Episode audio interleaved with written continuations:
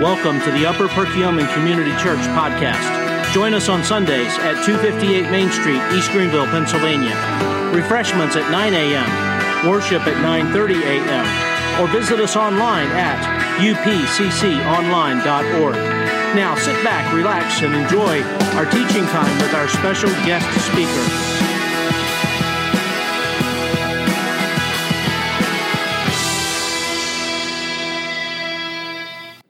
I'm going to ask you to turn with me to 1 Samuel chapter 10, uh, what we just read on the screen. Here at our church, we, we preach um, in an expository form where we take verse by verse through Scripture. Um, and we believe that's the way that God intended it. As, as God's Word speaks, um, there's a narrative that takes place across all of Scripture where we can follow it verse by verse by verse and we don't have to pick and choose because God's word speaks for itself in its entirety. And so as we come to 1 Samuel this morning, chapter 10, we've, uh, we've been journeying through the first nine. Pastor John hit last week. We were kind of at a major transition time um, in the life of the nation of Israel as a whole, but then also um, in this new uh, character on the scene that, that came onto the scene last week named Samuel. And so today I just want to start us off with one big idea, one big point that's going to kind of be the foundation as we walk through our passage this morning. And I want, to, I want to just read this and have you listen to. So when God gets involved, man's ordinary plans become submissive to God's extraordinary plan. That's going to be our big idea for this morning as we walk through this passage because I just kept coming back to that. I'm like, wow, when God gets involved, in an individual's life, our, our ordinary plans become submissive to God's greater, more extravagant, more extraordinary plan for our lives. So, what do I mean by that? Ordinary, in the definition, is commonplace or standard in society. Another word for that might be typical. Okay? So, you say, now, now many of you may not recognize this, but we, we watched this happen this morning. What this big idea is, we watched four individuals where God, for a specific purpose at a specific time, they were heading down a path of life, and He intervened in their lives and said, You are my child. He, he came across the path of their life, and we witnessed that a beautiful picture of um, an outward expression of inward experience in four people's lives today. And it's a beautiful thing. Now, you might say, how, how, how can we define what is ordinary, typical, or normal for a person? That, that's kind of bold, isn't it? Um, so when you start trying to put labels on things um, in our society, you know, you're like, man, you're, I'm not speaking with a broad stroke. But when it comes to scripture and say, okay, what is the ordinary path for individuals? See, we're all bound by time, okay? Most of us in this room were born, okay? Most of us in this room will die, okay? This is like science, okay? Um, okay, that's what's gonna happen. We're all bound by these things, okay, by time. And so you say, how can you define what is ordinary or typical or normal for a person? And, and so I want to just direct you to, I'm going to read these verses Matthew 7, 13, and 14, okay? Enter through the narrow gate. For wide is the gate, and broad is the road that leads to destruction, and many enter through it. But small is the gate, and narrow the road that leads to life. And only how many? A few find it. That's the normal path. That's the typical path for every person that's born and then dies in this world is they enter the, the broad gate, they follow the wide road where many, many, many walk down this road, but very few find the narrow gate where there is life. Where there is life. For some reason, by God's grace, okay, he intercedes at different times with people all around the world on a daily basis. And he intercedes by his grace and he says, You're mine. You're now my child. I have a better, greater, more important plan for your life starting now. A new path, a new plan, and a new purpose. So this morning, we saw people, okay? We saw four individuals who were living ordinary lives, the typical life pattern of, of everyone that's born in, and God extraordinarily worked in their lives and we got to witness that. That is a beautiful thing. And so when we come into this passage this morning, we see that Israel as a nation as a whole has spent the last 250 years hearing the word of the Lord, hearing the word of God, and rejecting it. different prophets. We are coming to an end of an era and a nation where the voice of the prophets have, have they haven't lost their power, but no one's listening to them. They're rejecting, literally, we have the Bible today, so we have God's spoken word. In the Old Testament, God's spoken word came out of the mouth of his prophets. And so that's how they get. And so we're coming to an end where Israel has now said, you know what? I'm done with this whole idea of God being our leader, God being who we worship, God being who we're all about, who defines us, and we want a king. And we want a king. And we talked about the decisions that are going to, Pastor John hit this, like your decisions are going to have consequences. Israel's desire to put a, a human king before them and on the throne of their hearts is going to have major repercussions. And we're going to see that as we begin to study and continue to study 1 Samuel. But we see Saul also come on the scene in this powerful thing. And so we read the passage today. There's, there's no indication, okay? There's absolutely no indication that Saul had any spiritual intuition before God intervened and changed the course of his life. I mean, think about that. That happens so many. A lot of times when we read different uh, stories in Scripture, we kind of just like forget the part that this person was on a completely different path away from God, and God interceded and says, Listen, I got something greater for you. We just kind of forget that part. And here's Saul, okay, he's just doing an ordinary task. What was it? What were the animals that he was searching for last week? Everybody remember?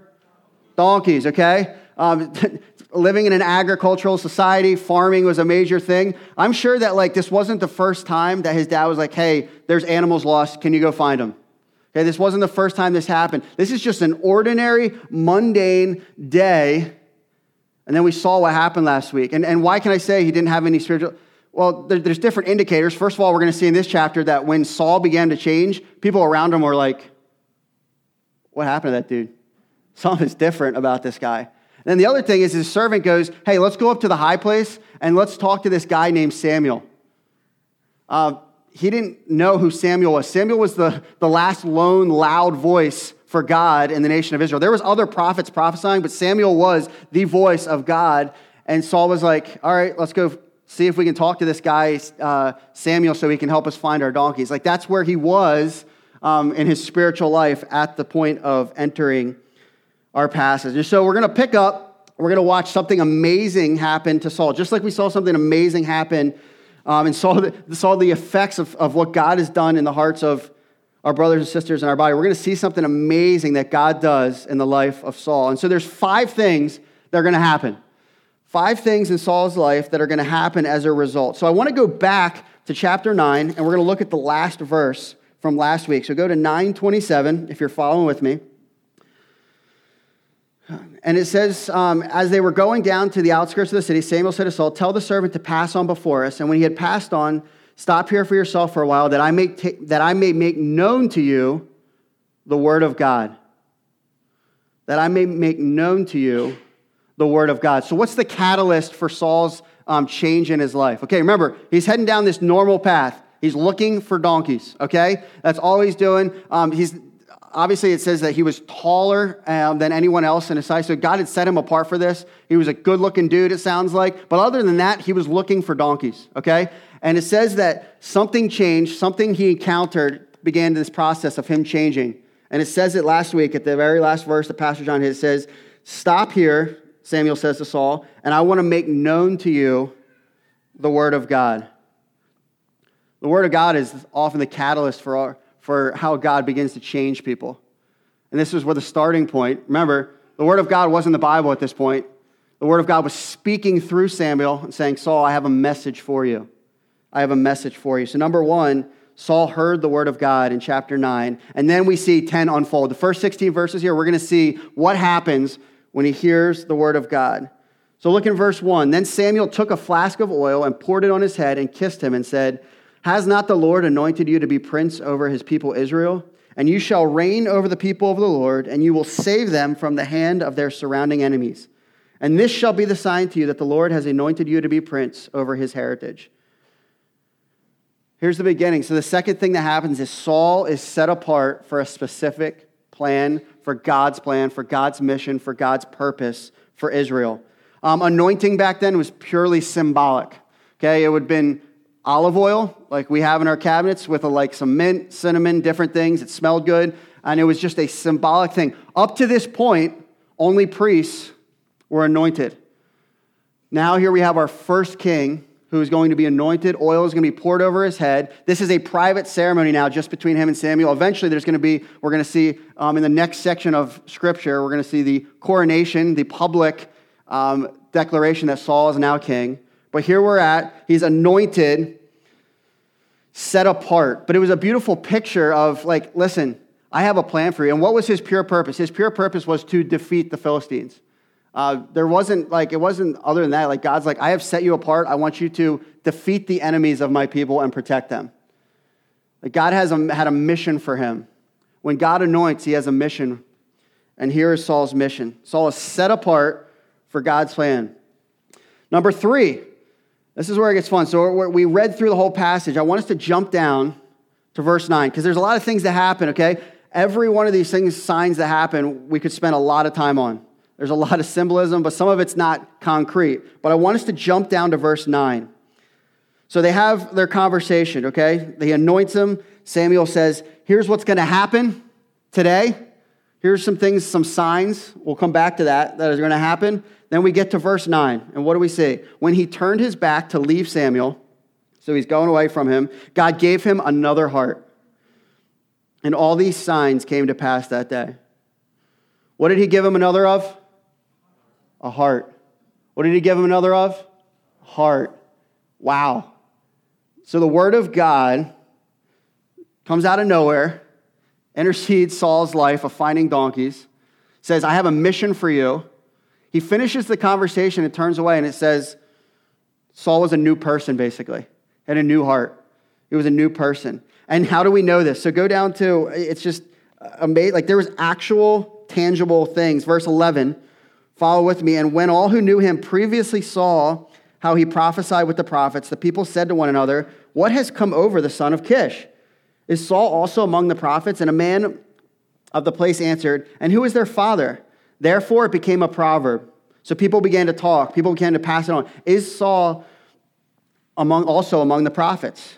And when he had finished prophesying, he came to the high place. So there is a noticeable difference in Saul's life.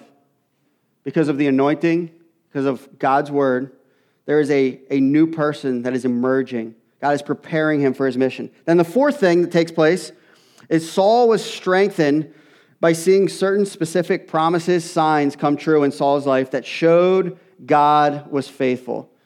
So, what are some of those signs? We read through them this morning. Literally, okay, God says, I'm going to set you apart for this mission, and then here's what I'm going to do I'm going to blow your mind with some very specific things that are going to happen today. This is going to happen. This is going to happen. This is going to happen. And what is he doing? What is God doing through Samuel for Saul? He's strengthening his faith. So this is a beautiful thing. God doesn't just say, hey, Saul, I got this mission for you. Good luck. Go defeat everybody. You got this. Um, go do it. He says, no, I'm here. I'm faithful. I'm going to walk before you. And let me just prove it to you. Let me just show you what I'm going to do. And so you see all through the first eight verses, there's different things that'll happen. Just take, for example, um, let's go to, uh, then you shall, verse, verse 3.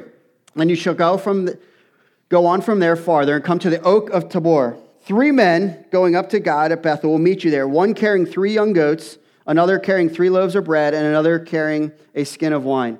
All right? if I if I if God told me that was going to happen, like it would be a really interesting journey to the place I was going. Like everyone that walked by, one bread, four pieces of bread. You know, like oh, two two things will want. Like no, he's he's going in faith, anticipating like, is this actually going to happen? And it's so detailed. Okay, it's so detailed. It says one's going to have young goats, another's going to be carrying three loaves of bread, and another carrying a skin of wine. And they will greet you and give you two loaves of bread, which you shall accept from their hand. Like, just, just imagine that, okay? God tells you this is going to happen. You go, and this, these, these three people come at you, and you're doing the math in your head. Yes, yes, yes. Everything that God said is going to happen. And it'll be like, He's going to hand me two pieces of bread. Boom. He hands you two pieces of bread, and you're like, wow. Like, my faith is being built up in amazing ways. Like, God just did that. Okay, can you imagine the excitement being built up? Like he was looking for donkeys, okay? And that next day, he's like, Three loaves of bread. They're going to hand me to, wow, look at what God is doing He's walking before me. And then there, every one of those, I wish we could take time. If we had, we will have second hour equipping coming up in September, and we'll be able to take the second hour and unpack our message. When you start walking through each one of those signs, um, this was God's providence, okay? In this culture, okay, it was so, so important for a son to, to, to be in a position to take over his father's household. Now, what was his father worried about? He's like, go find the donkeys. But then he began to worry about Saul. And what does God do in his providence? He says, listen, your father's going to be okay. I'm now taking care of you. I now have a new mission, a new plan, an extraordinary plan for you. I'm going to take care of your daily provisions. Here's the bread that you need. Every one of these in these verses, going to the oak of Tabor, Rachel's, t- every one of these have like amazing meanings. So I would encourage you, if you just want to be built up and encouraged about what God's doing in this passage, go back and research some of the cool things that are happening as we see this. And so, number four, Saul was strengthened by seeing specific promises, signs come true. God's faithfulness was on display. Verse 9 says, And all these things came to be. You can trust me, God's saying. So, number five, verse 10 follow with me. It says, When they came to Gibeah, behold, a group of prophets met him, and the Spirit of God rushed upon him, and he prophesied among them. Now, this can be really confusing for us today because you're like, what just happened? Okay? In the Old Testament, okay, God worked at specific times with specific people, and he poured out his Spirit on them. And then there would be often times when he would take his Spirit away. So, what's the, what's the difference? For us in the New Testament, okay, we begin a relationship with God. What are we promised? We're promised an indwelling of the Spirit. In fact, it goes even further. Jesus says, It is going to be good for me that I leave you and go away because I am sending one greater, a helper that is going to indwell you. So just think about that for a second. So it's different now. We get an indwelling of the Holy Spirit who there walks with us daily. But here in this passage, we see that the Spirit of God, here's how God worked in the Old Testament. I want to accomplish something, boom, I'm going to pour out my Spirit upon them. And they're going to do amazing things in my name. And so that's what just happened in this in this setting, Saul was given power by the Spirit to accomplish amazing things. Now, when we uh, can look at this whole story, and so I, I, walked through these different things, and whenever I begin to study a passage, I, I force myself to sit down and I take a, a three by five card, uh, and I just I, I, just read the passage and I write down thoughts because I love the the research. Like it's fun once you start getting into it and saying, all right, what does this commentary say? What, what does this actually mean? What are parallel passages? But I think it's so important, and this is even in our time in the Word, just to sit down and just read and write down what God tells you um, through, through His Word. And so as I was studying this passage and saying, all right, what does this mean? I kept coming back to three things. One is a question Why did God waste time with Saul? Like, why? We, we know the rest of the story. If you, if you know the scriptures, okay, let me just, if you, if you don't know the rest of the story, Saul is going to end up against God altogether. He's going to turn, he's going to harden his heart against the things of God and walk away from God. And so I sit there and I go, like, why? Now, there's a prophetic element to this because the house of Benjamin, the tribe of Benjamin, was going to be a part of this. And then it's going to be replaced by the tribe of Judah, which is David. And then Christ is going to come through the line of David, all prophecy things. But then I sit there and go, why don't we just start with that? God, in your plan, why were you doing what you were doing? That's my, my skepticism of like, God, why are you doing this? And so I came to two verses as we look at the big picture. So there's the, the thing that's happening in Saul's life, but then you look at the big picture of what's taking place and God intervening here and executing just his amazing plan for the people of Israel. I was taken to Romans 8 28. It says, And we know that for those who love God, all things work together for good. For those who are called, what? According to his purpose. We love that first part of that verse. It is like sweet t shirt material, coffee mug material, and we know that all things just work to good because I love God, you know? Um, and they're great. Like, God gives us comforting passages. I'm not mocking the comfort side of that, but we often, like, there's a part A and there's a part B. Just, just follow it a little further because when we stop with comfort, okay, we're in trouble. It says, and God works all things according to his plan, his purposes. Then I was taken to Psalm 23, another great passage of comfort. A psalm of David The Lord is my shepherd, I shall not want. He makes me lie down in green pastures. He leads me beside still waters. He restores my soul. He leads me in paths of righteousness. For what? For his name's sake. There's like just amazing truth that can be found in watching what took place in, in Saul's life when you realize that like God was responding to a greater problem. God didn't say, God didn't ever design it for man to reject him and say, We want a human king. He was saying, Listen, I want to be your king. This is my plan. They rejected him, and God had to intervene and say, All right, it's time for me to come on the scene. And so you take verses like that, just remember, okay? It's, it's so easy to get caught up in the comfort of something and say, but, but this is all part of God's greater purpose and greater plan. And we see that unfolding. We see the absolute authority of God to work according to his purpose. If you have true faith, okay, you have to have true confidence that God's plan is the best plan. How hard is that? I mean, seriously, when life hits you, when things happen, how hard is it to say confidently, okay, I know I'm a person of faith, but God, I take confidence that your plan is the best, even though right now I'm sitting here going, what are you doing? What in the world are you doing? Like, what is your purpose? What is your extraordinary plan? I know it's there, but here's the cool part, though, okay? And I want to translate this. If God's done a transforming work in your life, if you're sitting here today, a child of God, He's made you a new creature, a new person, something amazing. Like, God, has God changed? Yes or no? We should have more confidence. Has God changed? Yes or no?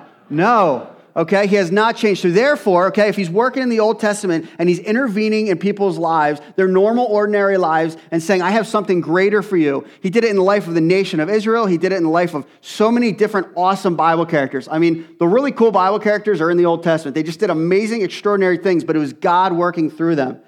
So, if we sit here this morning and God's done an amazing work in our lives and transformed us,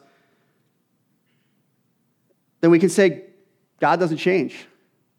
So let's just put this to the test, okay? Let's see if God has changed from what the story of what he did in Saul's life and just walk through for us today. So, what started Saul's journey? What was the first thing that happened? Saul heard the word of God. Let's fast forward to Romans. Paul's writing, he says, So faith comes from hearing, and hearing through the word of Christ, or the gospel, or the word of God. Like the gospel is summed up in the New Testament as the word of God. Faith comes by hearing. That's the catalyst. That's the changing point. That's when God's plan comes to fruition in our lives. He says, listen, faith comes by hearing. What was the second thing that happened to Saul? He was set apart for God's specific plan and purpose in the life of Israel for that time. Fast forward to the New Testament, 1 Peter 2 9, God's doing a work He's working on Peter. Peter's like, I want to hold on to the Jewish traditions. Like, he's like, I'm a traditionalist. This is the way we've always done it. God's working in his life. And he, he opens his eyes through speaking to him. And here's what flows out. But you are a chosen race, a royal priesthood, a holy nation, a people for his own possession, that you may proclaim the excellencies of him who called you out of darkness into marvelous light. It's an amazing thing. Like when we hear the word of God and God begins to, to intercede in our path, we now have a new purpose. Like just like Saul, he went from finding donkeys to being the king of Israel. Man, we have the same amazing thing that says, listen, you're walking down this path, I'm interceding, you are now chosen for a higher purpose. You are supposed to make, like, declare that I am marvelous light. You are marvelous light, he says. We have this new amazing identity. Then what was the third thing that happened? Saul uh, was became a new person okay? God's word began to change him. It was, it was amazing work that happened. We see it there. Saul was a new person. And it was all because of what Samuel had spoken to him and what God wanted him to hear. 2 Timothy 3:16, beautiful words. All scripture is inspired by God and is useful to teach us what is true and to make us realize what is wrong in our lives. It corrects us when we are wrong and it teaches us to do what is right. It's an amazing thing like when God's word begins to change us and become a new person. I don't know if you ever just stop and reflect. Sometimes like my mind goes to like weird things, you know, like what would my life have been without Christ? Like sometimes I just I don't know why I just sit there and go like if if, if things hadn't lined up the way in God's plan, like where would I be? I, sometimes it's a scary place to go, But every once in a while, not to reflect on your past, but it's good to be like, man, I, let me just see the mile markers of God's transforming work in my life and see what He's done to bring me to this point. Not that I've arrived in any way, shape, or form, but to say, man, I have a new mission, I have a new identity, and look what God's done in my life. Scripture has the ability to reprove us, correct us, and to transform us. So, number four, Saul's faith, we see next, was Saul's faith was strengthened by seeing God's promises come true. This is amazing thing about salvation, okay? We're, we're changed, we're a new person, we have a new path. What if it just stopped there? Like, you ever think about that? Like, what if you just stopped there and then how confusing our Christian lives would be if, if it just stopped right there? You, okay, you have a, a new found faith. God does an amazing work in your life, and then there's no more direction. Man, but He doesn't do that. He gives us promise after promise after promise, just like He gave Saul. Saul, in one day, saw all these different, like, crazy things happen. I guarantee that we have amazing things happen in our lives on a day in and day in basis. If we're looking for it, if we see it where we say, that promise is true, that promise is true, then he also gives us the gifts to do it. Okay? The fruit of the Spirit. Think about, like, I always wonder, I don't know when the transformation happened, but like, I was an angry kid, okay? I was an angry kid. And this past week, um, it's been really tough because our three year old, um, Braden, is, is transition. Like, he had temper tantrums before. This is a whole nother level of temper tantrum, okay? Like, we're removing, like, he had this, like, TP in his corner, arrow theme, you know, it was cool, like, two years ago. Um, he has, like, this TP thing in his room. And the other day, we were like, you need to stay in your room, like, you've been bad. And when we heard this loud clunk, we knew the TP had gone down, okay? It was war, okay? And we're just sitting there, and I'm like, man, like, that's some generational stuff he's facing right now because I was an angry child. And I just want to call my mom and be like, I'm sorry, mom, okay? And, but I see it like, I see it in him. But I don't know when it was, I, but like, praise God by his grace. Like, I got other issues, but anger is not one of them anymore because God has sanctified me and is continuing to sanctify me and remove some of those strongholds that were in my life. I mean, I remember even going through junior high school, man, my anger didn't look different. I wasn't throwing things, but oh man, was I bitter. Oh man, was I angry towards the church, towards things that were going on in my face. Like, I was just bitter. And somewhere along the line, I don't, even know when it was.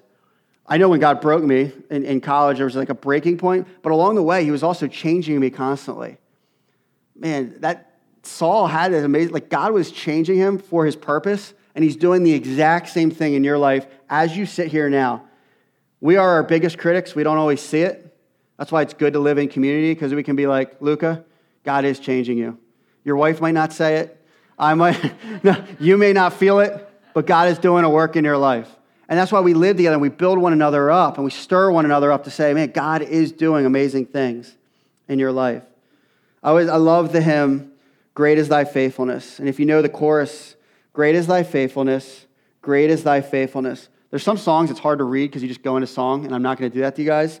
But it says, Morning by morning, new mercies I see. All I have needed, thy hand hath provided. Great is thy faithfulness, Lord, unto me.